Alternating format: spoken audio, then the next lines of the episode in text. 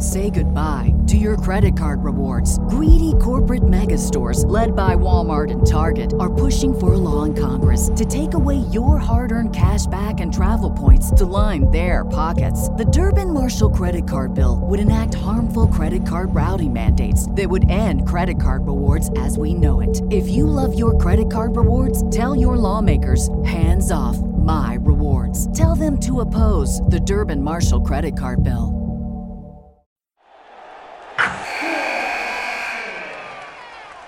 Wilson, you sent the game winning email at the buzzer, avoiding a 455 meeting on everyone's calendar.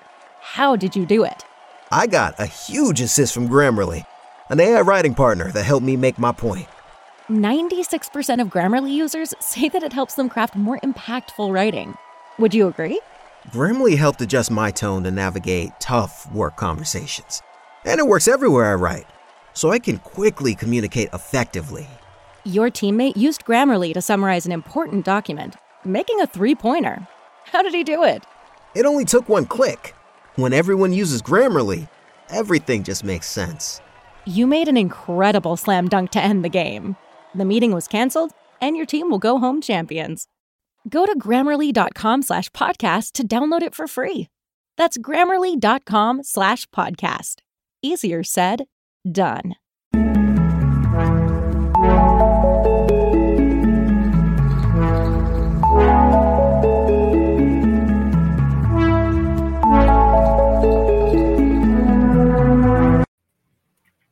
Whoa. That does cut real fast. Yeah, that's intense. We're gonna have to I'm gonna have to edit that. That's awesome. I love it. Imagine if we were standing in two different areas, like when it cut, like you were on the stairs and I was Oh, like, yeah. somehow hanging from the ceiling or something. that would be that would be intense. I would love it. But here we are. It's Grappy Hour. It's Tuesday because uh, right off the bat, let's just tell the people that uh, Grappy Hour is going to move from Mondays at 5 p.m. Eastern to Tuesdays at 5 p- p.m. Eastern. Uh, we want to accommodate some scheduling, and we also want to give uh, an extra day so that you know you and I can uh, talk about Monday Night Raw for for 17 hours on this podcast because that's totally Obviously. what we do, right? And elevation, because it's the best. Uh, Actually, sure. it was this week. It was this week. So I, I haven't watched Elevation yet. I did watch Raw, but that's also me. I make time for Raw. I know not everyone does, but to each their own. Either way, it's Grappy Hour. It's time. Lillie, we're here. How are you doing? What's going on? How was your weekend? um this past week has been insane. I feel like I'm doing eight million things at once, but um I'm thankful for that. Being busy is good. I know you're busy with, you know, having a kid and all now. Um, but it's been great. I've been uh, training hard, and I've also been, you know, just getting more involved in the local wrestling scene. And I went to see a Super Kick show, which is also the school that I train at. Um, and uh, yeah, it was crazy. And we can talk about that. We can talk about training. Hell yeah, we're going to. We're we always do. I love hearing about the training. I love hearing about the shows we go to that maybe other people don't get a chance to do. I love telling people to leave a thumbs up on the video if you got a chance. If you're watching at youtube.com slash Fightful Overbooked, go ahead, do that. If you're in the chat, hello, how you doing? Welcome, good to see you. Subscribe to the channel if you haven't, and leave a comment if you're watching after the fact, because I know some of y'all do, and that's okay. And if you're here and you're live and you want to support us with a little bit of money, you can do it. You can send us a super Shmoney. chat. Give us your money. It supports Fightful Overbooked because we're completely self-sufficient and self-funded by viewers like you. We're PBS for pro wrestling. So go ahead, send us your super mm. chats. It's the little dollar sign over in the chat window. It allows you to get your question statement right on the air. We talk to y'all anyway, but if you want to send some love, we'll always take it. And of course, we have the Overbooked Discord. There's a link in the description of the video. Go check it out. We talk about wrestling. We talk about other stuff. Go in there, get involved. It's as fun as you want it to be. Lillie, where do we start here? You choose. Wild card, you choose. I'm also going to let the audience, and I can't see the chat, but choose what I should drink. I have two drinks right here. So this one is, uh, no, this one is a rose kind of a moment. And then this colorful one is a sparkling wine beverage with raspberry and hibiscus. Can Which one? both of them? I bet you if you mix them both, it would probably be pretty good. It actually sounds like it would be delicious. Does anyone the say anything? Uh, they slowly they will. There's always a delay, but until then, let's get you a little bit of a Van Twinblade super chat. saying, "Oh, I see. We're here to talk Suzuki and something from Sunday at Glory Pro. It's on YouTube. You should watch it." I am looking forward to going and watching that match. Uh, I watched Suzuki and Too Cold from GCW. As frustrating as that show was, I absolutely despised the audio and video problems, and it continues to be the gripe I have with GCW. Otherwise, a great show. What did you think of the show? What are your thoughts? We can start with GCW because I'm, I'm already feeling. Oh, and by the way, we got Rose. We got Rose. So two for Rose. Then that wins. You you win. We don't need easy. we don't need too many people. I also have long nails, so I'm gonna have to use an implement. But got three for Rose. Three for Rose. Okay. GCW. I obviously am a fan, but that was one of the worst events they threw for a magnitude of reasons. The first one, which was obvious, was the AV issues. It was a it joke. Just took me like, right out of it. Well, like you're watching a match, and especially with Too Cold and Suzuki, and Suzuki's like one of my all-time all-time favorites. The the audio was cut for whew, like half the match. It was brutal. Um, and on top of that, it was just kind of like a weird, kind of sloppy booking situation as well. The amount of time it took to set up that high incident match was like absolutely ridiculous. And um, I actually liked the opening. I think it was a four way tag. Billie Starkz has shown huge improvement. She's doing a lot more like crazy spots and she can keep up with like these insane hardcore wrestler dudes. Um, so that was really good to see. But the only standout match was uh, Minoru and Too Cold Scorpio, which unfortunately had horrible, horrible audio. So it's like, what can I really say? show felt a little thrown together for me. I agree. The mm. opening contest, they did a uh, they did a uh, five way scramble. It was Tony Deppen, Billie Starkz, Jordan Oliver, Steve Scott, who I just want to call Steve Holt and raise my hands in the air, and Yoya. And there were some really, really funny and silly uh, spots out of there. It was really, really good. I enjoyed yeah. it. Um, Billie Starkz, like you said, continues to rise and gain and grow her stock in in wrestling. Cannot say a bad thing about her and her mm-hmm. development so far. Tony Deppen stealing the win. I love that because Deppen is that piece of shit in GCW that everyone hey. wants to get a in a good way. You want to get your okay. hands on Tony Deppen, you know. Um, Alex Shelley and Nick Wayne had a really, really great match, by uh-huh. the way. Mm-hmm. Again, the problem was it was plagued by audio issues. Yep. And once that happened, I was like, like out of it. Chris, like Dirty Daddy, they Chris Dickinson versus ACH, yeah. and that's an extra great match. Such a good standout performance from both men. But again, we had a bunch of problems with audio in the video, and it just sucked. Uh, Janela versus Bandito. I enjoyed again. I enjoyed a lot of these matches, but I just couldn't get into it because of the way that the audio and video. It was a shit show. It was a shit show, and then Harpo's yeah. is not a very well lit uh, venue for for wrestling. They had to. What? It's a, a music venue, I assume, right? Yeah, it's a music yeah. venue in Detroit, and and like it's cool, and I'm sure on the it looks great. It looks great, but it's just mm, strange. Like logistically, it doesn't work. No. And then the main event, yeah, like you said, they took a long time to set up high incident. I'm not surprised to hear that or to see that.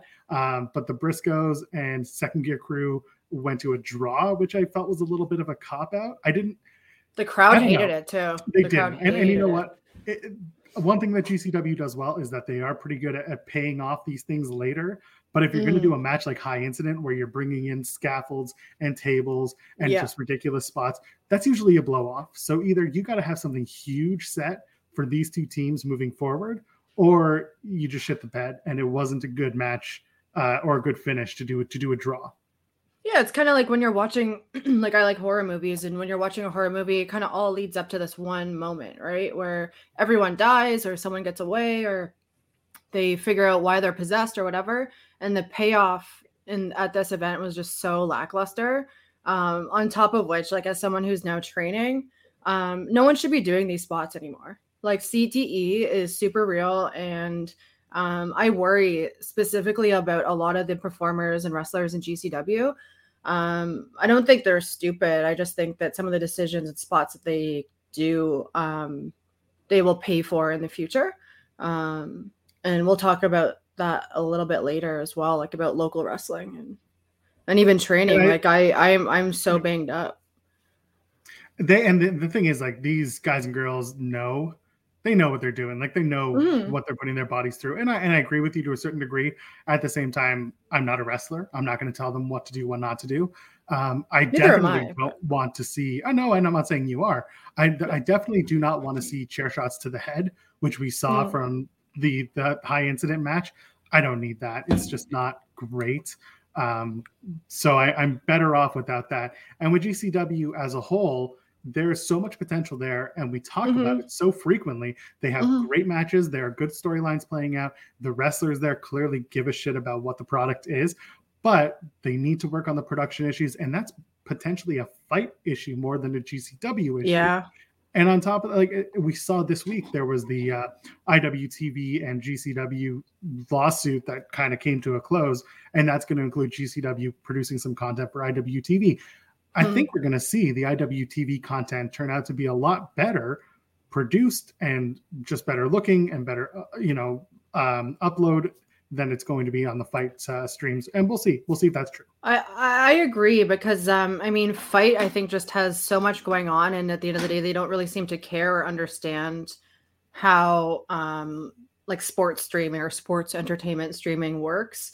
Um and I agree. I think that you know IWTV um, has a lot of stuff that I would never watch, but the way that it functions um, is really good, and I think that would be um, a way better platform for it for now. I mean, I know we all saw the cursed photo of uh, Lauderdale with, I think, one of the McMahons. No, It was with Stephanie. yeah. So whew, if that becomes like a new ECW situation, I also wouldn't be surprised. I I'm I wouldn't read too much into that.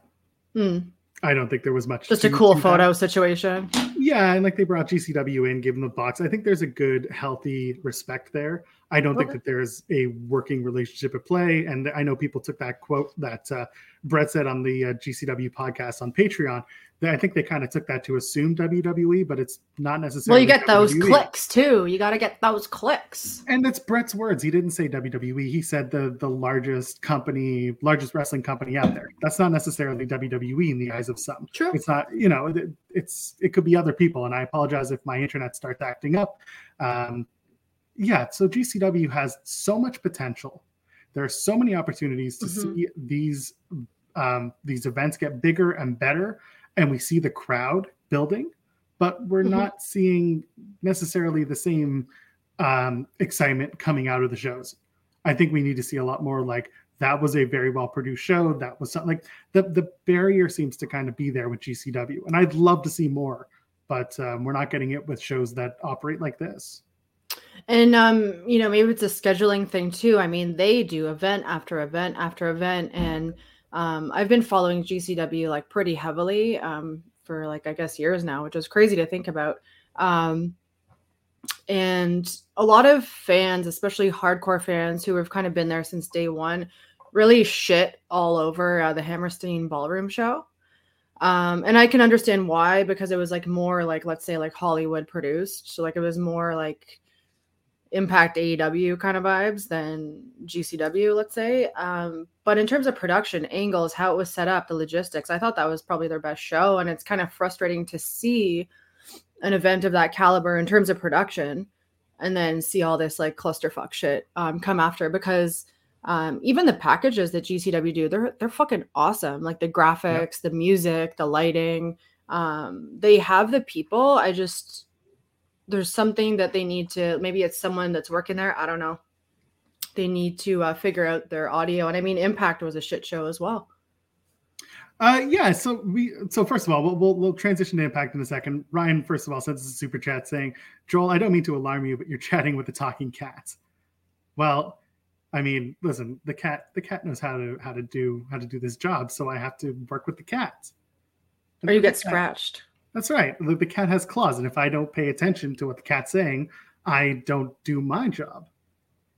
i wish i had a cat to bring on screen but i do talk to the cats in my neighborhood because i also am a cat so they are My all my sister used to do- familiars my sister used to do that when we were growing up. All the cats in the neighborhood, she would come and try to like pet the cats who were out on the street.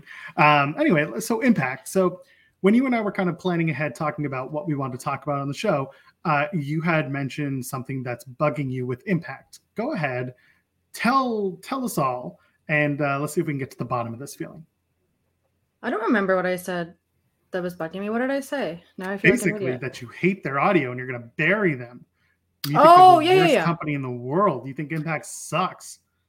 Yeah, that's verbatim what I said. Actually, what I said was, I wish I was Elon Musk because if I had forty billion dollars, I would give them, I would literally give them probably a ten million dollar check today and be like, "You're gonna get better sound. You guys can do whatever you want. I just want you to have the best sound ever because right now I can't deal with it. You have mics dying mid segment. You have weird, shitty transitions going on. Like I don't know dick all about TV production, but I know that if I was Elon Musk rich." The first person I'd be investing in is Impact, 100%. I think that Impact Rebellion was probably one of the better produced. It was awesome. Pay-per-views But there were still issues, but there were still fucking issues. And, and, and this is this is the funny thing that I always talk about when it comes to to WWE and AEW's picked up on it too when it comes to pay-per-view that um, the production values are absolutely key and mm-hmm. Impact has had this issue forever, that both in house and eh, like if you're attending live or if you're watching on pay per view, FITE, whatever, um, those issues have always been there, those production issues. And I've always despised the fact that it never gets better.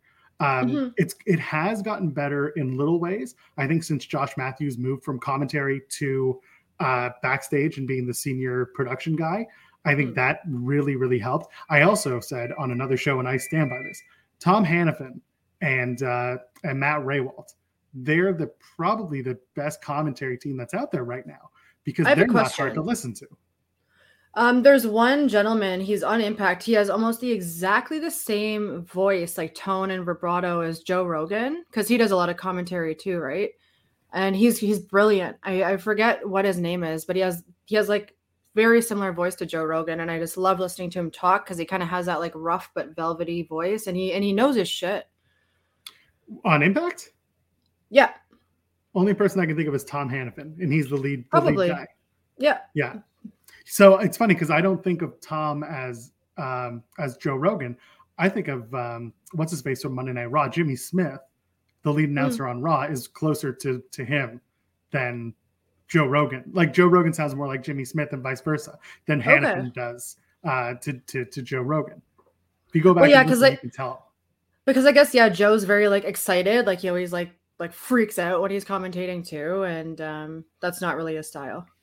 Yeah, so with with Hannifan and uh, and Rehwoldt at Impact, I think honestly it's it's such a better team, not just for the commentary, but also for the content that they give while mm. having their conversations because they clearly do the homework they clearly care about the product they're pitching um, and they, they they really tell a good story together especially in between matches and during the matches versus all the other commentary teams out there you can think of on tv no one else is doing it quite the same as they are mm-hmm. um, and i think um, you know, we all go on the Twitter here and there. And uh, the one thing in terms of like negativity that I see um, that really like, it's not even that it upsets me. It's just like, why? Like, it's just the constant shit on impact. Like, I just see people like day in, day out, like, impact sucks. All the wrestlers suck. It's the shittiest product ever. And I think that like that's such a lazy and easy thing to say. And I think that impact is such a, um, a great representation of like modern wrestling, you know, taking the classic legacy and bringing it into the modern time. And it's still really accessible too to all ages, all uh, demographics, all incomes, unlike a lot of these other promotions where you have to have shmoney to go. Um, and I think that's like another factor that I really like about Impact, where it's kind of the closest thing you'll get to an indie show while still being like a professional legacy product. So Impact has been around for 20 years. Mm-hmm. They have seen multiple changes in ownership, a lot of ups and downs, a lot of resets, a lot of rebranding. Um, being called TNA really got them put behind the eight ball, proverbially speaking. Proverbially, the I don't know words anymore. uh, it put them behind the meant. eight ball. Yeah, you know what I meant. And one of the problems that kind of came with that was um, think about any time that someone has done you wrong, as let's say a friend, if a friend um, cheats you out of a hundred bucks, you're probably not going to consider that person a friend, and you're probably not going to want to spend time with that friend anymore. Impact slash TNA did that with a lot of people over the last 20 years. And unfortunately, because wrestling fan, well, fans of any type like to talk, we got to a point where Impact became this huge joke that no one wants to take seriously because it was either, oh, the TV eventually fails, or they can't pay their wrestlers in time, or the, basically the, run the gamut of excuses that came up over the years. And as a result, Impact is kind of stuck with this whole LOL Impact mentality. But for those who who go and watch, and for those who really um, invest the time, they see that Impact's actually a really uh, full fledged brand that has a lot of potential now. Uh, when Impact moved to Twitch, what we did at Fightful was our Fightful Twitch became the hub to watch Impact on Thursday nights because we mm-hmm. could co-stream the show. And I would bring on guests. It would be myself and Steven Jensen, and we'd have a third most weeks. And we just kind of sh- sit and schmooze and talk about Impact while watching the show. And like we had two rules. One was everyone had to shut up when it was Steiner math. And the other thing was whenever there was a Swingers Palace uh, segment, everyone had to shut up for that too. So other than that, Impact has gotten so much better, uh, and and I love it. They're, they're really yeah, like they're they're not perfect. God knows they're not oh, perfect. Oh God no. but the show that they put on this past Sunday was probably one of their better shows that also gave a long-term storytelling payoff, like a real long-term storytelling payoff, not just like oh we we planted the seeds for this four months ago and now we're mm. just coming back to it now or like we've revisited it like once a month type of thing this was a consistent storyline with moose and josh alexander since october of last year and they mm-hmm. brought it all the way to this past sunday with a very and the very moment with his break. kid oh wonderful wonderful stuff mm-hmm. to see to see josh win the match but also to have his family involved and they've been part of this entire storyline to see that all come together that's great I, that, and that's stuff that really to me makes Impact worth watching again. Can you do me a favor at some point of the stream and just play a GIF or a clip of the Morrissey Jordan Chelsea table spot? Because I swear to goddamn, goddamn, I am going to do that spot as a tribute before the end of either 2022 or 2023. And I just make, I, sure, um, just make sure that whoever's giving you the power bomb it is not just grabbing at your top and almost pulling it down. It, well, I think no, no, no, because I talked about this with a few people. I think Chelsea was worried about one thing, and that was her titties coming out. Because yeah, that's what the, I'm talking about. But like most women know, like when you're performing, like you put tape on your nipple, like like. And Jade actually had um, a hilarious moment. I forget what it was, but she had like um, a wardrobe malfunction, and I think the quote was, "The one goddamn night I don't wear double sided tape." And I was just like, Jade, you are literally the most perfect human being. Um, but I digress. Um, I need to be power bombed through a table by someone Morrissey sized immediately. There are plenty of people that you are training with who are those those types. Psycho Mike, I'm calling you out. There Psycho you Mike, I'm calling you out. He'll tell you who wants to see a body slam, and then he'll body slam you through a table, and that'll be the spot. So, yep. Impact had a great show. Uh, they opened up with that uh, the the a very random triple threat with Jay White, Steve Maclin, and Chris Sabin, which was really like battle of the three guys you like and probably want to see more of. And I, I just I very much enjoyed the match to see Maclin get the win. They're clearly trying to position Maclin for more in Impact. Have you mm. been hmm. watching his stuff? Do you have a, a, feeling towards Steve Maclin as a wrestler? Is there anything um, that, like you really liked in that match? I'm more of a Chris Sabin girl personally. Fair. Um, but I really liked it. Kind of had almost like a Cobra Kai, like bad karate guys energy to this match. Um, but I, I do, I do need to check out more Maclin stuff because he's he's super hot right now, and I've only seen like what he can do in the squared circle at Impact. So let's see what he can do elsewhere. Yeah, and again, great showing from him. Uh, I'm hearing that there's a there's a match from this week slash next week for Impact that involves Maclin that is aces. They, everyone should go and check out. Uh, with, with actually one of your favorites. Who? Uh, one of your Japanese favorites, who's not named Who? Minoru Suzuki. Who? Tomohiro Ishii. Oh, the yeah, pitbull Ishi- of doom. Ishii and Maclin are supposed to have a match, so get ready for that. Oh my god! Very excited for that. Uh, good to see Taya Valkyrie make her return to Impact. And the champ champ is done champ champ game is over for now, at least. Deonna Purrazzo drops the AAA Reina de Reinas title. Match was really good. I mean, I knew I it. would come out, and I like again going back to storytelling from the announcers. I like that the announcers go back to the fact that Deonna dropped her impact, or sorry, Taya dropped her impact women knockouts championship to Deonna Purrazzo. Mm. There was some storytelling there. They didn't nail it over the head. Jonna's smart. I mean, the, both those women are smart. And um, just before um, like we popped on here, like I was looking at her schedule, uh, Taya, like for the next little while. She's she's flying to Mexico, back to the States, back to like it's it's insane what her schedule is. So like if you want to see some like wild fucking like hard hitting women's wrestling, check her out, follow her on her socials, and just see what she's doing over the next week. I know uh Jay Shell, shout out Jay Shell. She might see her at a show, I think in Providence this week, which I believe is an all women's um event with other legends like Willow Nightingale. Um, so there's a lot going on for her. And I mean, Deonna's a, a goddamn icon as well. She's she's probably one of, if not the best women's wrestler uh, right now. I'm seeing Dan in the chat pointing out that Taya had a death match with Pero, and I need to see that match. Like what? Why why don't people know about these things? There we go. It's women's wrestling army. There's Jay Shaw. There you thank go. you. Thank you.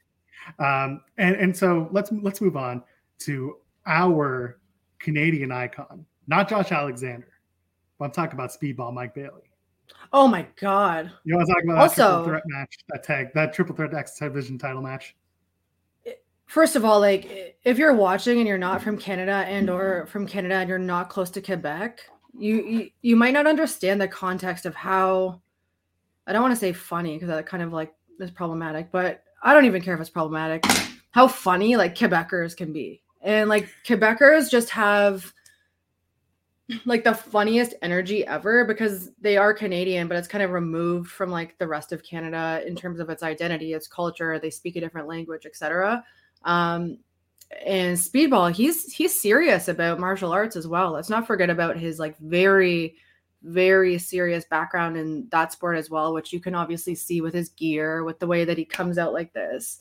Um, and also he's making up for lost time right because he wasn't able to um, wrestle for a few years because of visa issues which was his fault that's a tip if you're a wrestler sort your fucking visas out because well if you're a canadian wrestler and you're trying to get yeah. across if you're american you can show up here anytime no problem but um i he's making up for lost time and oh boy is he uh, really making up for it because the matches he's putting on are is clinic after clinic after clinic um, and I actually Googled, I was just Googling him the other day doing some research, and he's lost quite a bit of weight since the beginning of his career. Like he's totally transformed, and I didn't know that either. So shout out Speedball for just like speed running wrestling, essentially. He's literally speed running wrestling right now. So Speedball, Trey Miguel, Ace Austin, they have a triple threat for the X Division Championship. The entire night, all we're being told is commentary saying, you know, oh, Trey Miguel doesn't have to be pinned or submitted to lose the title. And I'm like, stop, stop hitting us over the head with this. Like it was just getting obnoxious. And eventually Trey actually retains uh he doesn't sorry, he doesn't retain does not retain, does he? No, Ace Austin. No, remember I cursed him in Toronto with you right. and then he lost. You're right. So I completely forgot for a minute. Ace Austin is the new X Division champion. Uh, and of course, Trey gets pinned, so clearly it meant nothing for commentary to hit us over the head with that. and he did, and he did the Meteora, which is your favorite move. I know. Well, it's not my favorite move. It's Steven Jensen's favorite move. Oh, okay. Well, shout yes. out Steven Jensen for right. not understanding how messed up a Meteora to the faces. That's right. Well, he's he come to he's come to understand it because uh, not only that, I told Stephen the story of how um, Trey Miguel came to use the Meteora and now oh, Jensen oh, right. is fully on board. So now he he knows he's a big fan, loves that CIMA gave him the the Meteora. Now he understands and loves Trey Miguel's use of it. See how important education is, Joel. Right, exactly. Everyone should learn from their elders, and everyone should learn from wrestling. And if you want to know more about Speedball Mike Bailey, you should check out a video that we have here on Fightful Overbooked, which is the interview with Speedball Mike Bailey that Jeremy Lambert and Steven Jensen did. So go ahead, check that out. Mike Bailey, though, match of the year. This one, what do you think? Match of the no, year. Oh my god. I'm just messing with you. I'm just messing with you. It was a good match. I don't think it was match of the year. It was a 10 star match. It was a 10 star match. Meltzer cried. Yeah, yeah, yeah, yeah. Exactly. We brought it to Tokyo one more time, gave it 11 stars. Everyone's happy. Anyway. But Jonah Ishii, yes. you want to talk about that? Absolutely. I want to talk about that. I was at the edge of my seat. I was I was proverbially shitting my pants and I was shocked with the outcome. Dude, like who headbutts a neck? I was like, oh my gosh, what's happening? But also, I loved the like character dynamic between these two characters because as much as they're very much different, there's a lot of similarities and they were really playing off each other well.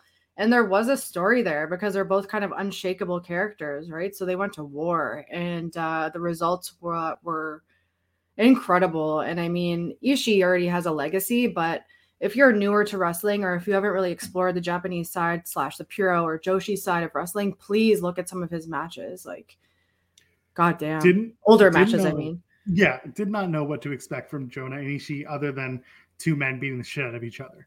But I also I expected Jonah to win. I really did. I thought we were going to have Jonah win, and then we were going to go back to him and Josh Alexander for the title, and that's the way it was going to be. But nope, not the case. We're going to have Ishii go over Jonah, and I think Tomohiro Ishii is going to have a little bit of a run and impact moving forward. And if you subscribe to Fightful Select, you'll get a few more inklings as to why that might be happening. Great match though. Holy shit! I mean.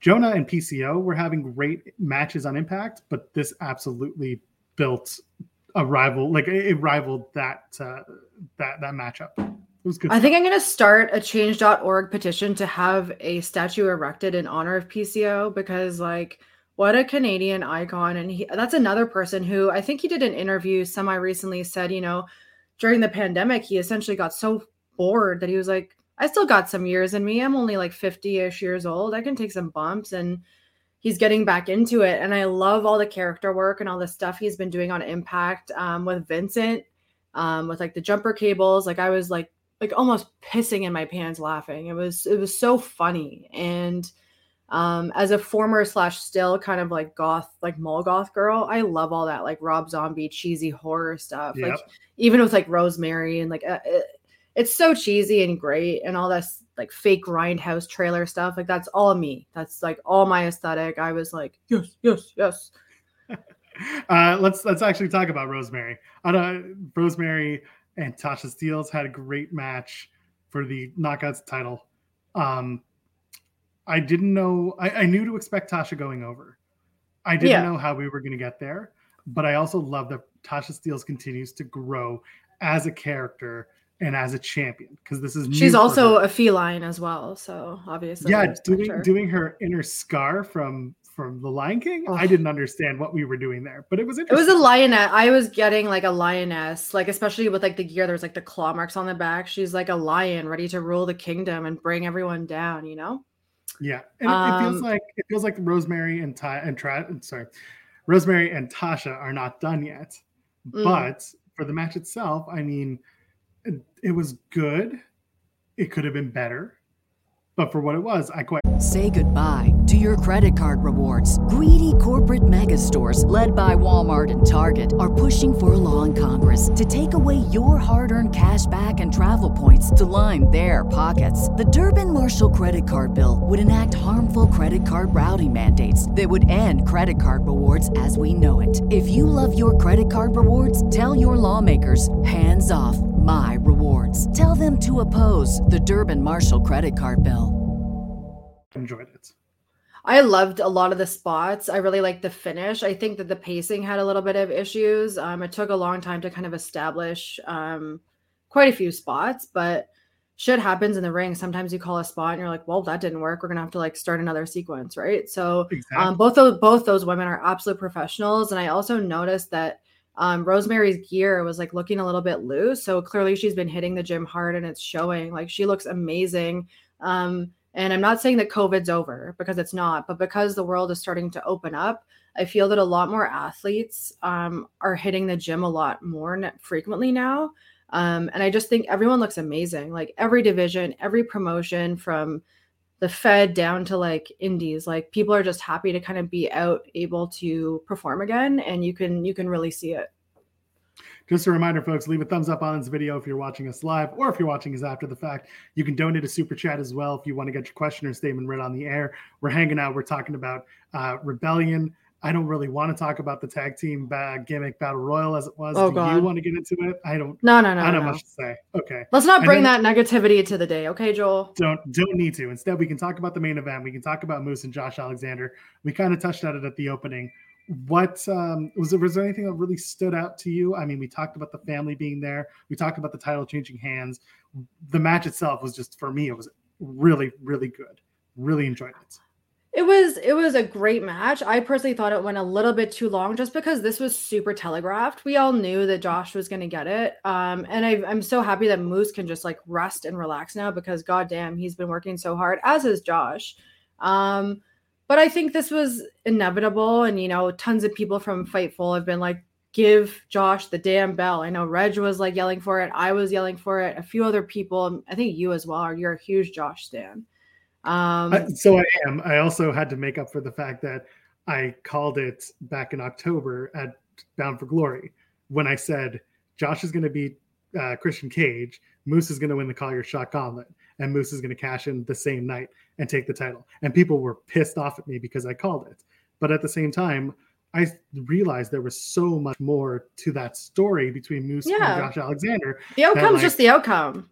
Exactly. I thought it would be I thought it would go till Slammiversary, which would have brought us into July or late June, but no, not the case.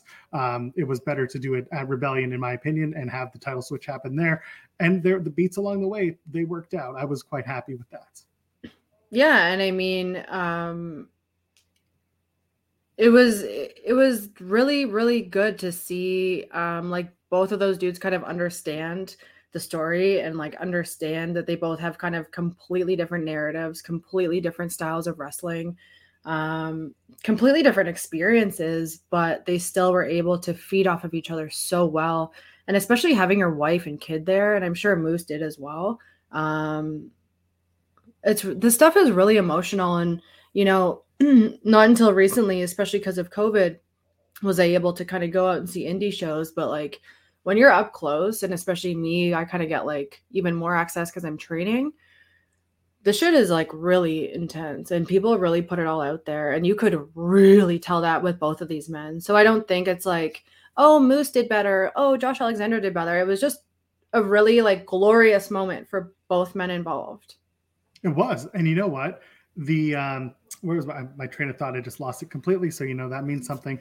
Um, with with Josh, I think the the story of him having to go away because of his contract, mm-hmm. I think really added to to the story. I think that really mm. made made things so much more important. And Moose going off and having a bunch of really great title defenses with W. Morrissey uh, and, and just everything that he did in the interim, it made sense to the point where getting to this match actually worked out, and then bringing the feud to Toronto to Destiny Wrestling, and I mentioned this on Tim and Joel Pod, and Impact running the video of Moose spearing Jade, uh, Josh's wife, in the ring at Destiny Wrestling. That meant something, and for Impact to go and know to play that and and video it, that means something. And I think oh, yeah. that's something that that uh, is helpful in wrestling.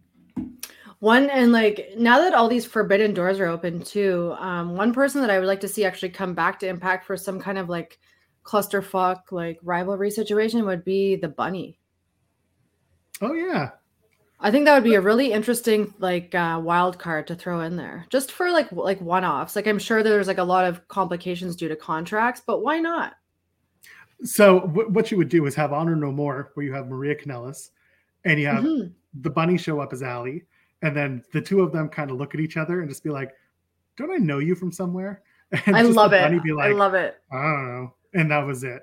Uh, something like that would be fun. And of course, you do Demon and Bunny because they were a tag team once upon a time. Rosemary and, and Bunny. Um, there's there's a lot of potential there. I think that'd be fun. I don't know if we'll ever see it because, like you said, contracts and and forbidden doors of all sorts and flavors. But goddamn um, doors. Exactly. You got to take those doors and just you got to beat them down. And I see in the chat they're saying Allie got killed off. Well, you know what? Taya got sent to jail and now she's back. So anything can happen. So did Su Yung. Didn't Su Yung kill a bunch of people and then bring them back? Exactly. And Su Yung can bring people back from the dead, and so can so can Allie come back. So can I. I'm a cat. Right. We're all coming back from the dead. That's what wrestling is all about. Mm-hmm. All right. That's rebellion. We got to talk about rebellion. other stuff. We, we, let's, let's, talk. We can talk AW. We can talk about training. Let's maybe do the train. Let's let's let's talk about the training and the beating and the you feeling like shit. Yeah, sure. I think most of my no, I still have some bruises there, but um, yeah. So wrestling isn't real, and everything that happens is fake, except for the fact that you're essentially a stunt performer and you have to be in pretty damn good shape or at least have good cardio or you will pay. And the cool thing about it is like you know, each week you're working with the same people, but you're getting more and more comfortable and you kind of are becoming a family. And as you get more comfortable, you start to be like, oh, like I can really put you in a headlock, or oh, I can like really like, you know, push your head up when I'm putting you into the rope. Because at first you're kind of like, oh shit, like I don't want to hurt the person. Um, and I come from a boxing background, right? So I don't want to like shoot on someone like until like, you know, maybe I'm in Japan and I have to like prove myself or something. Um, but I don't want to hurt anyone because at the end of the day, this is rehearsed. We're like doing sequences, right? So um we're now doing like snap mirrors, takeovers, schoolboys, rolling off the second rope. Like it's starting to get really real now. So um that's fun but it's also scary because there's a lot more room for error and room for injury, which I obviously have. Um, one of my muscles, um, like in the side of my quad, I didn't tear it, but I definitely got pinned on the rope um, in a certain way that like my body kind of contorted and it's just not the same. So it's it's it's not ballet, as William Regal said. That's right so you're you're feeling you're feeling good still. You're still wanting to keep doing this. You're still. I'm like, thirsty. I want to get in that ring and it. rip people's heads off, man. So you mentioned your local. So you're you're training at Super Kicked. Yes. And Super Kicked follow had an event this past. Yes, follow Super Kicked. Uh, what um, you went to the show on Friday. Mm what did you think? Was that that wasn't your first super kicked show though, was it? No, no, no, no. I've been to okay. um it was my first super kick show at the Great Hall. I've only been to like their crazy rowdy like um house shows, which is actually at the studio where I train. Yes. Um and it's it's the same same but different vibe because it is like a licensed venue and it's a little bit bigger and nicer and it's kind of like you're going out. But once you get inside there, it's like it's such a such a like unique vibe because it's just like this two story venue with a balcony um, like a 360 balcony, and then the ring in the middle with another floor. Um, and if I were to compare it to any promotion that like we kind of talk about, it would kind of be like a GCW at the Showboat, but kind of smaller. Um, and the roster is so diverse in terms of like types of styles of wrestling, the people that are wrestling, the ages, the body types, like the backgrounds. Like it's it's so awesome. And uh, Toronto's really unique in that we're you know, we're the biggest city in Canada. Um, and we have all types of people, and wrestling is the place where no matter what issues you have, no matter you know how shitty your day is, you come in, you get your ticket scanned, and you're all family. And you really feel that at Super Kick. Like I had my arm around some like older dude beside me. I had no idea who he was. We were hitting the ring, we were getting into it. I got cut on a ladder. Um, Psycho Mike was there. Um, that Clutch Your Nuts guy was there that like made fun of uh, EC3 oh, um, yeah. from New York. He was great. Um, who else was there? Some the Luchas. I think they were from Mexico. Like they were like real deal. One of them was a real deal Lucha. Oh, cool. Um, Chris Chambers did a ladder match. It was fucking insane. You can see the clips on my Twitter. It was him and Mark um, Wheeler, right? Yeah, Wheeler is amazing too. Holy. Yeah, go check out Mark Wheeler. He's known as Whew. the Golden God. He just came back from the UK as well. He was wrestling a bunch of matches. Uh, mm. Him and his partner Taylor Rising are really. And really she's a star. It. Yeah, she's a star. Really great. Yeah, and she had a match with Psycho. She had she had a match with I forget the woman's name, and I'm such an asshole, but it was kind of like a squash. And it was really funny. And then she was like, "Well, that was easy." And then Psycho Mike comes out, and they had a whole like comedy match, and like it was. There's also I think some clips on my social media, um, and Super Kicked is um, it would also streamed in Japan for a bit, which actually makes sense to me because it does kind of have this like variety show kind of sensibility to it, which is more of the style of Puro and Joshi style wrestling, where you'll have pop idols and you'll have comedy matches and serious strong style matches and high flying matches. It's it's carny shit. Yeah, it's a circus, and it's it's a fun show. I remember going to a few pre-pandemic and and I enjoyed myself. A buddy of mine got me into it. Shout out to Danny Granger who does some incredible Sharpie art.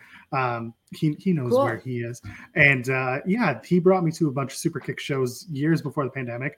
Uh, and then when I found Greek Town, I felt a little more um, I, felt a little better there, but that's just because of the style of wrestling that was there and the people that they were bringing in. That was really uh, talking to me. So again, Superkicked is an excellent place, not just for training, but also for shows. If you're ever in Toronto, look them up. Go try and see the show from Superkicked. Uh, but And it sounds Greektown. like you had a good time. And Greektown, of course. Well, And Destiny. And Destiny. Destiny's out in Mississauga. That's far. No one It's still go to Mississauga. GTA. It's still GTA. I've been going to Yeah. Hamilton recently, and like there are some great people out in Hamilton. And are. I heard every Sunday there's a cookout and wrestling, and apparently it's like church. And I need to go experience this. Maybe I'll do some coverage for Fightful. I mean, if Alpha One ever ever comes back, you uh you'll have to get there to Alpha One where Oh Ethan yeah, yeah, yeah, and go Ethan hang out with Puff and Ethan Page. Right. That's right. The- that- that's just the way it is. Wrestling is all over and it's family and it's universal. Let's talk about AEW. Let's talk about AEW. Where do you want to start? God, there was so much AEW to the New point where I can't remember anything. You want to talk Um, about well, Forbidden Door? Well, I've had a little bit of rosé, but I did pull up some of the cards. So AEW Rampage number 38. Can't believe they've already had 38 of them. That's kind of fucking crazy. Um, but, but, but Adam Cole defeats Ishii. You want to talk about that? I mean, I'm not much of a of a match by match. Like I'm not a calling out. Well, I love this guy. match. Well, like I love love this the match. I match. just want And it was to. a good match. It was a long match, but it was good. Ishii and Cole have chemistry. No questions asked. Um, what what stood out to you? What did you love? What did you want to see more of? I'll tell you what I didn't want to see. I didn't really want to see Jay White get involved, but I guess Mhm. because Jay White had the appearance on Wednesday, we kind of had to use him again on Friday, so it makes sense. Um, I think that a lot of AEW stands forget that um well obviously Kenny is connected to Japan, but so is Hangman Adam Page, and as is a lot of other roster members, including Adam Cole. Even Um, and you could. And the Young Bucks, of course, my goodness. They've done the the Tokyo Dome seven times. Have you? That's right, not a once. But if you send more Um, super chats, I might be able to go to the super Dome a super. The Ha, Superdome. That's a new Superdome. venue opening in Tokyo in 2045. Brother. Talk. I'm done. All right, we're done. Bye guys. Have a good night. Good night. um no but i thought that match was awesome because like we all know what you're getting with Ishii. you're gonna get like the shit kicked out of you you're gonna get turned into hamburger meat but adam cole like really stood his ground like not to be problematic but uh, he stood his ground and um kind of showed his like uh made in japan chops and i was shocked that he took it because like i did like i thought that that would have been so cool if Ishii won and went through with the tournament because like what a fucking wild card that would be right It'd be pretty cool. I but it also makes that. sense with Cole. And like Cole is one person where like I love him. I have not one bad thing to say about him, but in terms of like storyline and like what they're doing with him, I don't I don't get it. I don't I don't get what they're like building to, but I'm just trying to enjoy it, I guess. Oh my god. Graham with the super chat. New Joel Pearl Wrestling. Yes, that is the new Japan Pro Wrestling.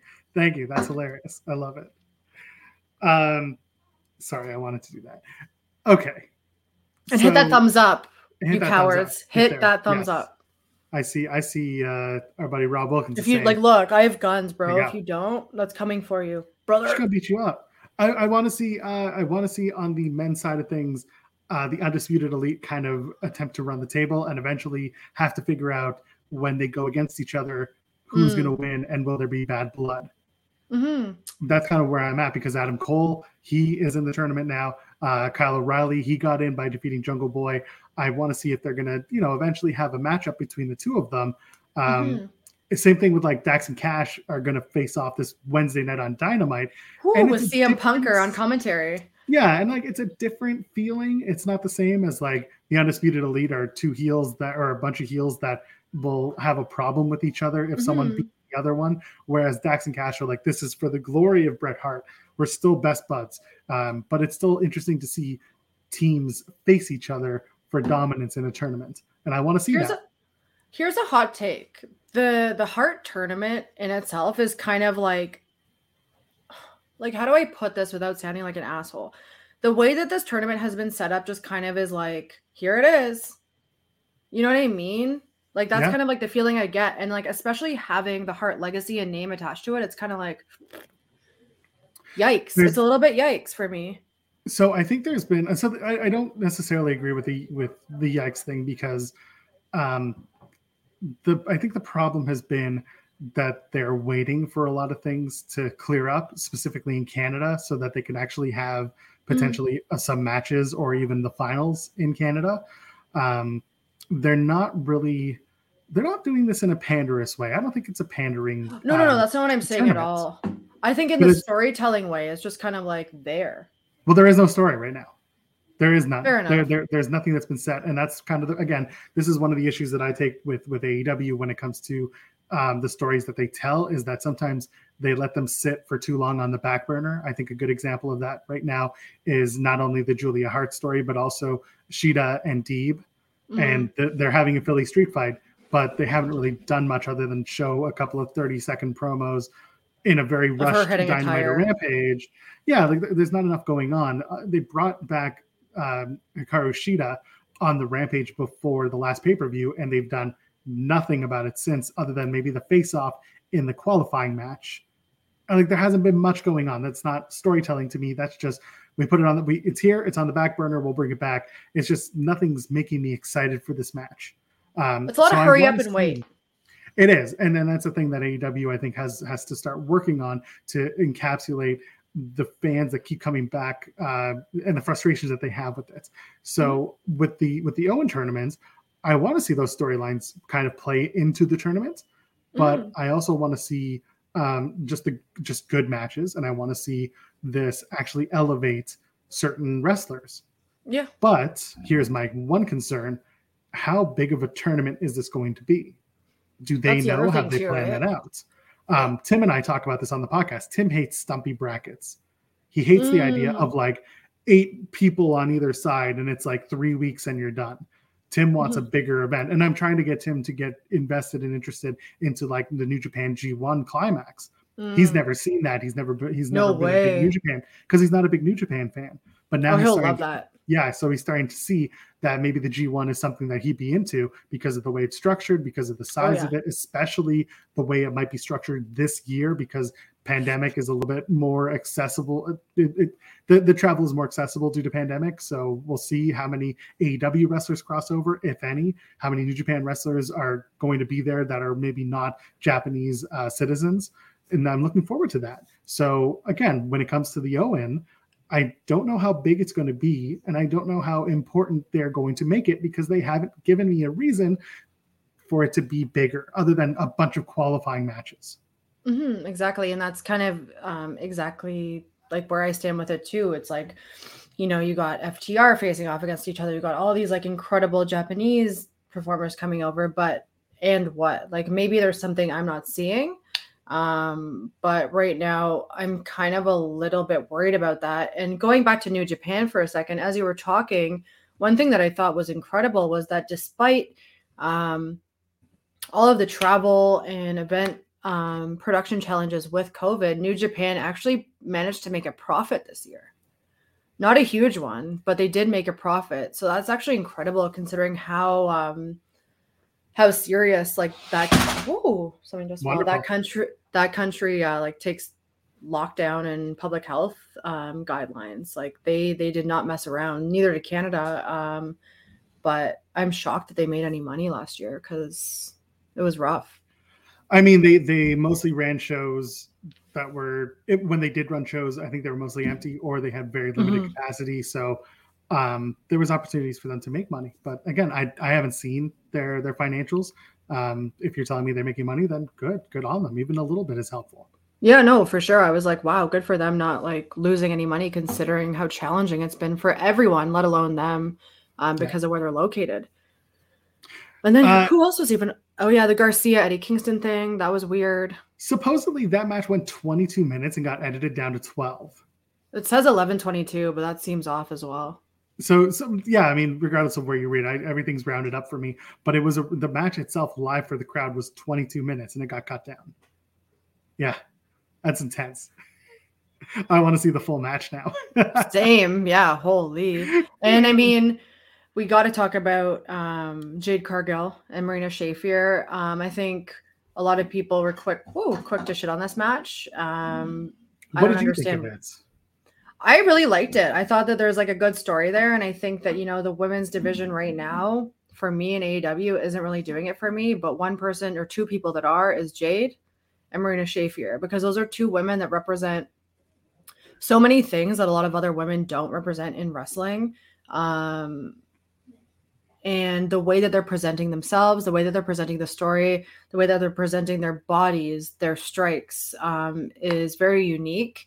Um, was that match a banger? Absolutely not. There's a lot of issues with it. I really like that Jade is now working out outside of the ring, getting a lot more moves in. You can tell that she's working with Bryan Danielson with some of those like stretch moves and holds that she's putting people in.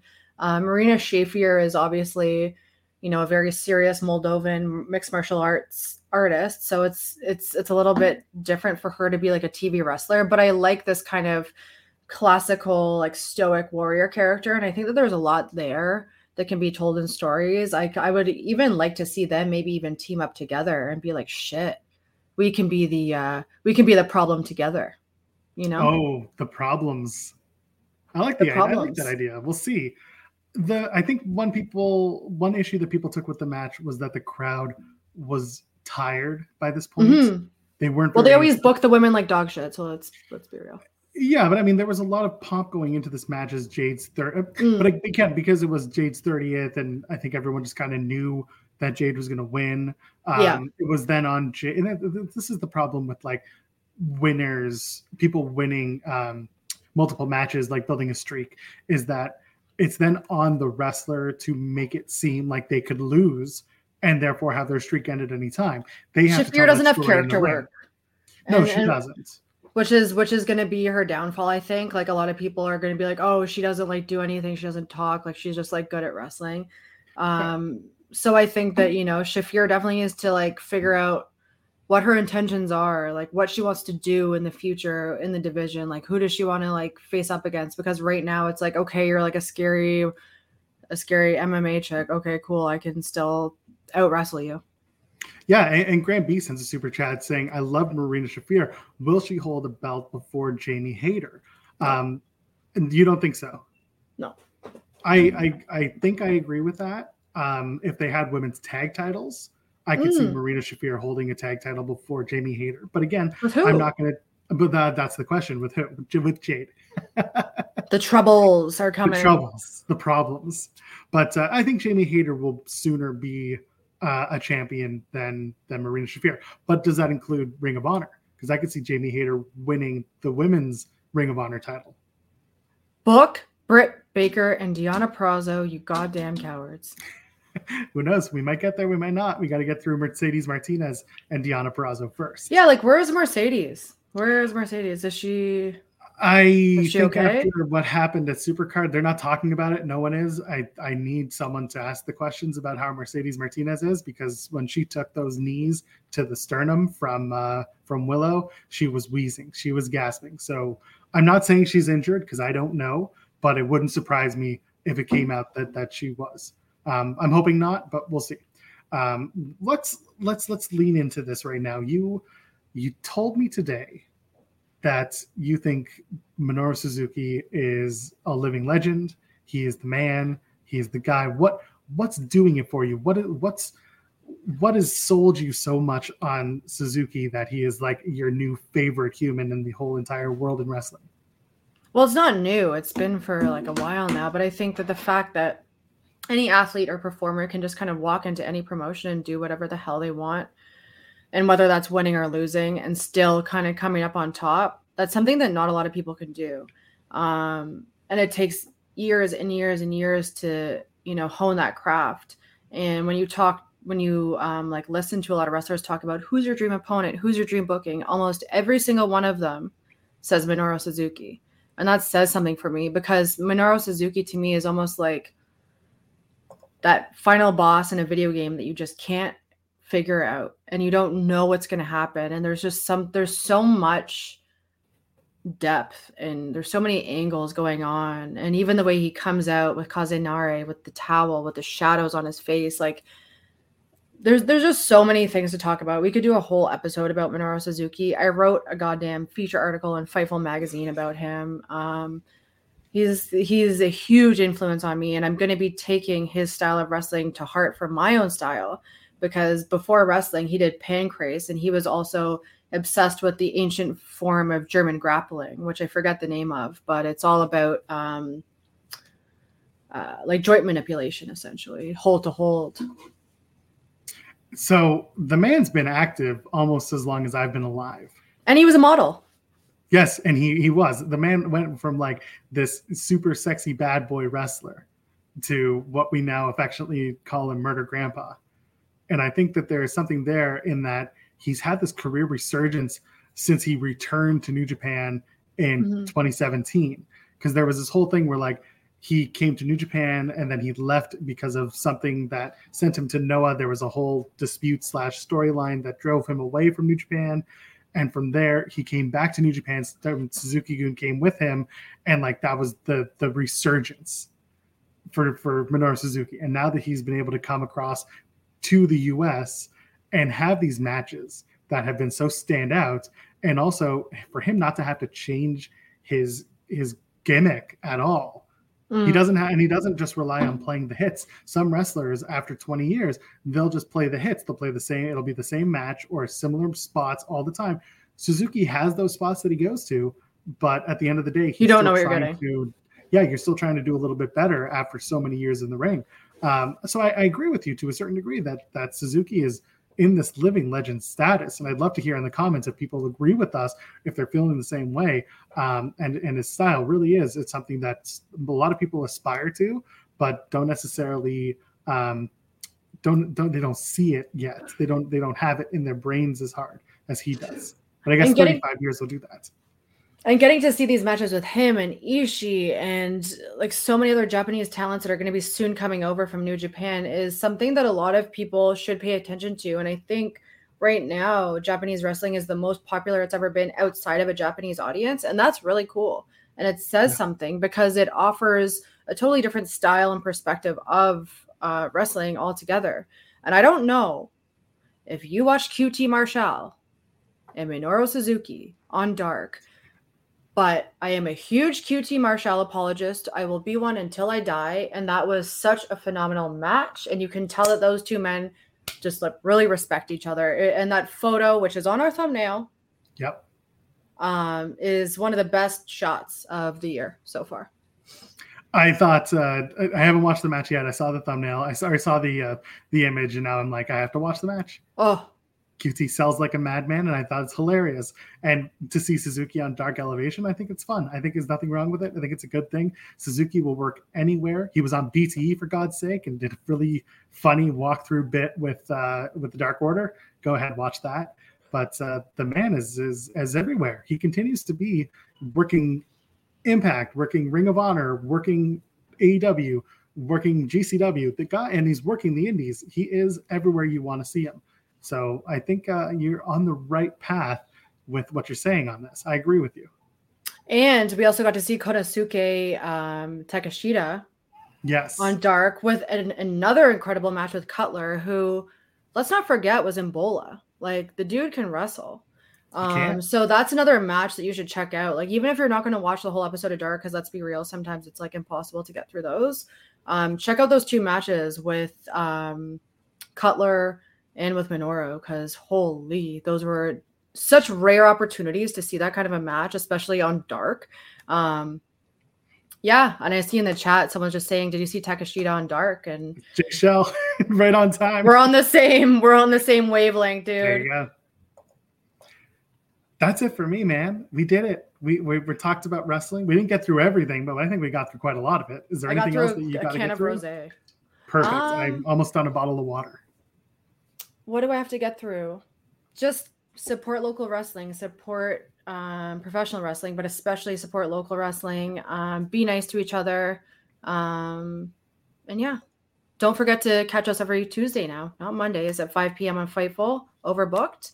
And you can catch us both, you know, where at Lillie Z, at Joel Pearl. And I don't know, I'm just taking over your your outro because I had a little bit of rose. No, it's great. That's perfect. It's Fightful Overbooked, youtube.com slash Fightful Overbooked. Go ahead, drop us a thumbs up. If you're listening in audio, guess what? You can drop a five-star review. Get your get yourself going. Get get yourself drinking like Lillie is, or don't. I don't know. I don't care. You know what, ladies, gentlemen, friends beyond the binary. Have a good night. We'll see you on the next one. Cheers. Bye. Say goodbye to your credit card rewards. Greedy corporate mega stores, led by Walmart and Target, are pushing for a law in Congress to take away your hard earned cash back and travel points to line their pockets. The Durbin Marshall credit card bill would enact harmful credit card routing mandates that would end credit card rewards as we know it. If you love your credit card rewards, tell your lawmakers hands off my rewards. Tell them to oppose the Durbin Marshall credit card bill. Catch those springtime vibes all over Arizona. Break out of the winter blues by hitting the water at one of our lake and river parks. Take a hike among the wildflowers. Just make sure to stay on the trails and leave the flowers for the bees. Discover Arizona's best kept secret and visit azstateparks.com slash amazing to start your springtime adventure.